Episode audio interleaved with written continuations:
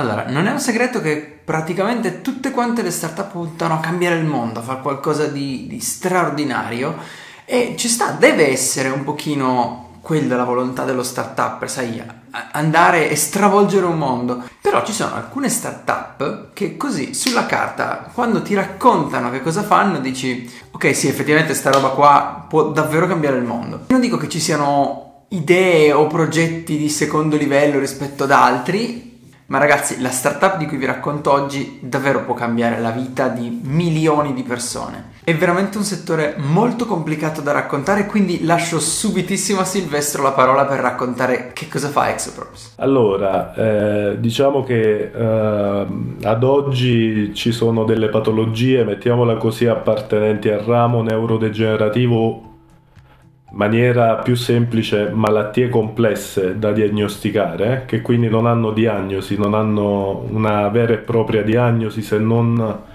dopo la morte del paziente come magari eh, potrebbe essere le patologie neurodegenerative. Quindi noi quello che vogliamo fare è colmare il gap tra quella che è diagnosi e conseguente follow up farmaceutico anche per queste malattie. La mia startup lavora allo sviluppo di un kit di biopsia liquida per la diagnosi precoce delle, della malattia di Parkinson. Quali sono i vantaggi di utilizzare questo sistema? Allora, eh, Daniele, devi sapere che ad oggi queste malattie, non avendo una diagnosi e ancora eh, meglio non avendo quindi una diagnosi precoce, si fa fatica a progettare, passami il termine, un farmaco che potrebbe essere più che altro una cura, più che terapia per queste malattie. Per cui quello che succede è che queste persone che soffrono di malattie come il Parkinson, che tra l'altro sono delle patologie gravissime, perché comportano una compromissione fisica eh, e quindi una disabilità a lungo termine, sul lungo periodo, e soprattutto anche un deficit eh, cognitivo mentale per cui eh, devono essere assistite costantemente da caregiver, persone in grado di eh, rendere assistenza anche 24 ore su 24 talvolta. Quello che noi vorremmo fare dando appunto una diagnosi precoce è la possibilità di giungere appunto a, a colmare quel, quel gap molecolare per cui non si ha conoscenza approfondita molecolare di questa malattia e sul quale poi si possa lavorare in maniera uh, approfondita e concentrare tutti gli sforzi, sia pubblici ma anche uh, privati, per la ricerca di una vera e propria cura per questi pazienti e non fermarsi alla terapia. Lo step intermedio appunto è giungere ad una terapia personalizzata con la speranza che un giorno conoscendo approfonditamente questa malattia da ogni punto di vista si possa arrivare ad una cura. Ok, a che stadio di sviluppo è il vostro progetto al momento? Il nostro progetto al momento diciamo che uh, è un progetto early, mm, siamo un TRL 3-4 e abbiamo davanti ancora diciamo qualche annetto di sviluppo tecnico del prodotto. Eh, siamo giunti alla, alla, formulazione del semilavorato, ma ecco, ci manca ancora un po'. Diciamo che lavorando nel ramo nanobiotecnologico eh, i tempi sono leggermente più dilatati del normale. Ok, e immagino che il Covid non abbia aiutato particolarmente in questo. Hai detto tu, eh? Io non ho trovato la scusa, eh? mi, sembra, mi, sembra, giusto. Però ecco, eh, quando abbiamo parlato la prima volta mi hai raccontato dei tempi medi di questo mercato, che in realtà sono molto più lunghi, giusto? Certo, certo. Diciamo che eh, quelli che sono i mercati di afferenza, almeno per il nostro modello di business, riguardano due segmenti di due mercati completamente differenti eh, mi spiego, il primo è il mercato della ricerca e sviluppo, perché noi intendiamo fornire questo, questo kit che possa, eh, diciamo, velocizzare anche quella che è la diagnosi di questa malattia in un certo senso. In primis ai centri di ricerca e sviluppo per appunto cercare di fare dei grossi passi in avanti a livello di ricerca e quindi sostanzialmente eh, anche a livello futuro di follow up farmaceutico e uh, poi uh, successivamente il nostro vero intento è andare sul mercato della diagnostica, ma uh, ci vorrà un po' più di tempo, mettiamola così, per realizzare il secondo obiettivo, anche perché serviranno tutta una serie di certificazioni diagnostiche del prodotto che hanno, seguono un iter ben preciso delle tempistiche e quindi alla fine abbiamo pensato di uh, renderlo prima al mercato della ricerca, prima ancora di quello della diagnostica, anche perché se ci pensi è un discorso abbastanza sociale. Cioè dare una mano a queste persone vorrebbe dire dare una mano non solo a loro, ma anche a tutte quelle persone che ruotano intorno ad esse 24 ore su 24.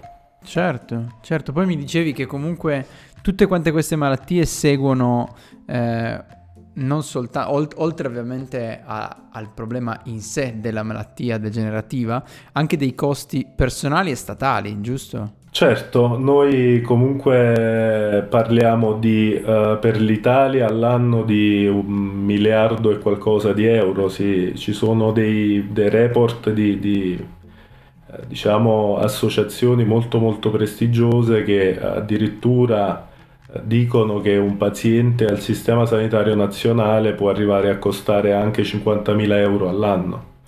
E capisci bene che appunto applicati a eh, quelli che ad oggi sono stimati, anche perché non essendoci una diagnosi, noi abbiamo una stima di, uh, di malati di Parkinson che molto probabilmente, ma in generale di malattie neurodegenerative che molto probabilmente corrisponde a meno di quello che è il numero reale di malati e, e stiamo parlando comunque di, di, un bel numero di persone in Italia, stiamo parlando di quasi 11 milioni di persone al mondo malate ad oggi di questa patologia in maniera conclamata che presentano la sintomatologia e ti ho parlato soltanto del lato pubblico, c'è anche il lato privato che investe moltissimi soldi, circa tre volte di più rispetto al pubblico all'anno. Eppure quanto siamo lontani da una soluzione? Io direi abbastanza, nel senso che mh,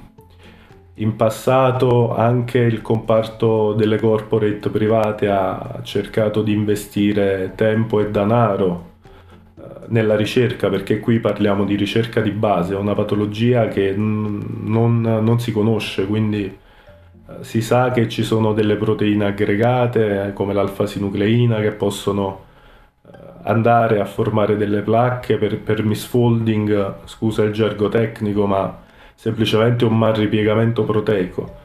E però non conosciamo, secondo il mio modesto punto di vista, tutta una serie di informazioni che andrebbero approfondite perché poi il reale iter con cui si va a combattere la patologia, che potrebbe essere magari eh, per questo genere di malattie un farmaco, per altre come i virus un vaccino, sempre, viene preceduto sempre da una conoscenza approfondita a livello a tutti i livelli, ma specialmente a livello molecolare della patologia. Da dove nasce il, il bisogno di risolvere questo problema in particolare? Hai trovato prima un'applicazione eh, di fatto a, un, a, una parte dei tuoi studi? Hai sentito il sentimento di eh, dover risolvere questo problema per un fatto personale? Credo che ad oggi riflettendoci, sai, mh, primo, al primo impatto una persona magari è anche confusa no? su quello che vuole fare realmente no? nella vita o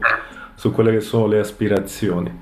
Diciamo che riflettendoci ad oggi ho compiuto delle scelte magari molto poco consapevoli ma eh, che miravano nella stessa direzione.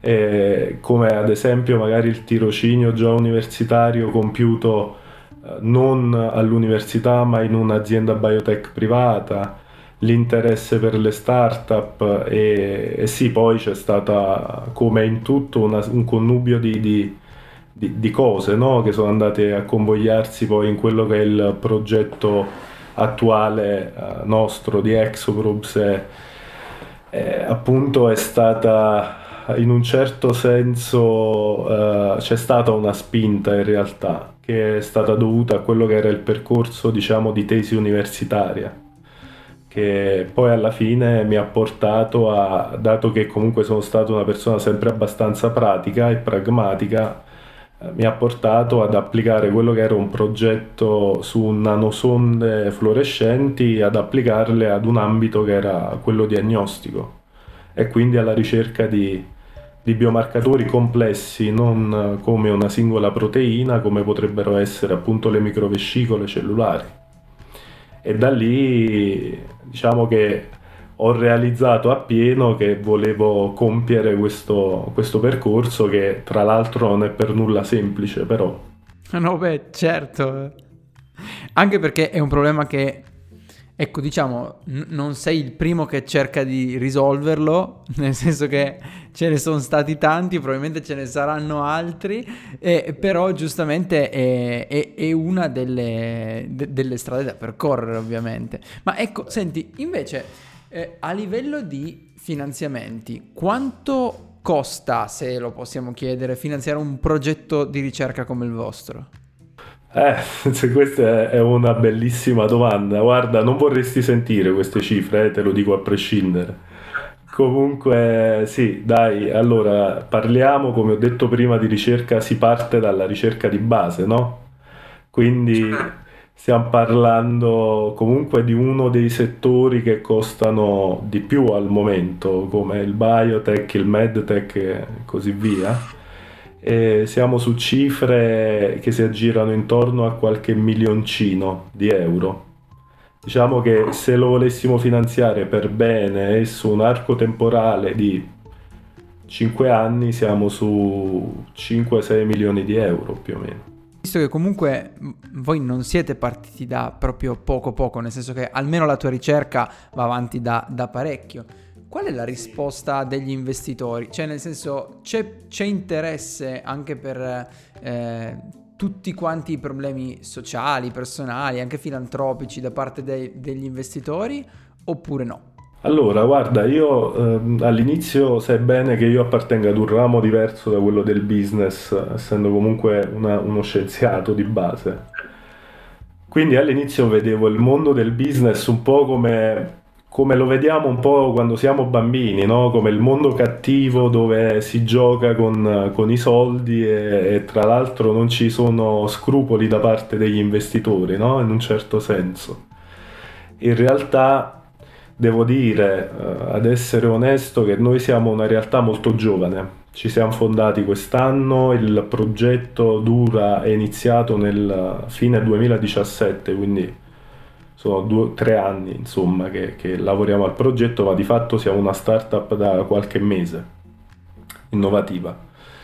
E per rispondere in breve alla tua domanda, eh, diciamo che secondo il mio punto di vista molti investitori eh, hanno anche un ruolo sociale, eh, per cui eh, io ad oggi ho ricevuto moltissimi contatti Uh, sia da investitori uh, esteri che, che, italiani, sia da uh, angel che da venture capitalist piuttosto interessati a quello che è il nostro progetto.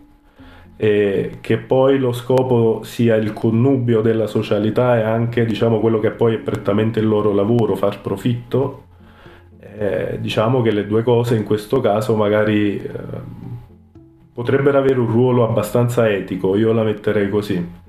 Quindi sì, la risposta è sì, diciamo che io ho trovato delle persone che eh, vogliono aiutarci a portare avanti questo progetto e già nel team abbiamo due angel che sono anche soci della, della nostra società, della nostra startup, per cui direi che sotto questo punto di vista il fatto di uh, dover dare una mano a queste persone probabilmente va a smuovere la coscienza di molte persone, tra cui anche categorie come, come quelle che noi vediamo e reputiamo magari i cattivi, no? Quelli lì che giocano coi soldi, no? Ragazzi, grazie mille di aver visto tutto quanto questo video. Secondo me il loro progetto è davvero interessante e nella descrizione vi lasciamo tutti quanti i loro riferimenti nel caso vogliate entrare in contatto con loro, rimanere aggiornati perché è un progetto che può davvero fare la differenza. Se non l'avete ancora fatto, mi raccomando, iscrivetevi al canale e noi ci vediamo come sempre domani con un nuovo video. Ciao!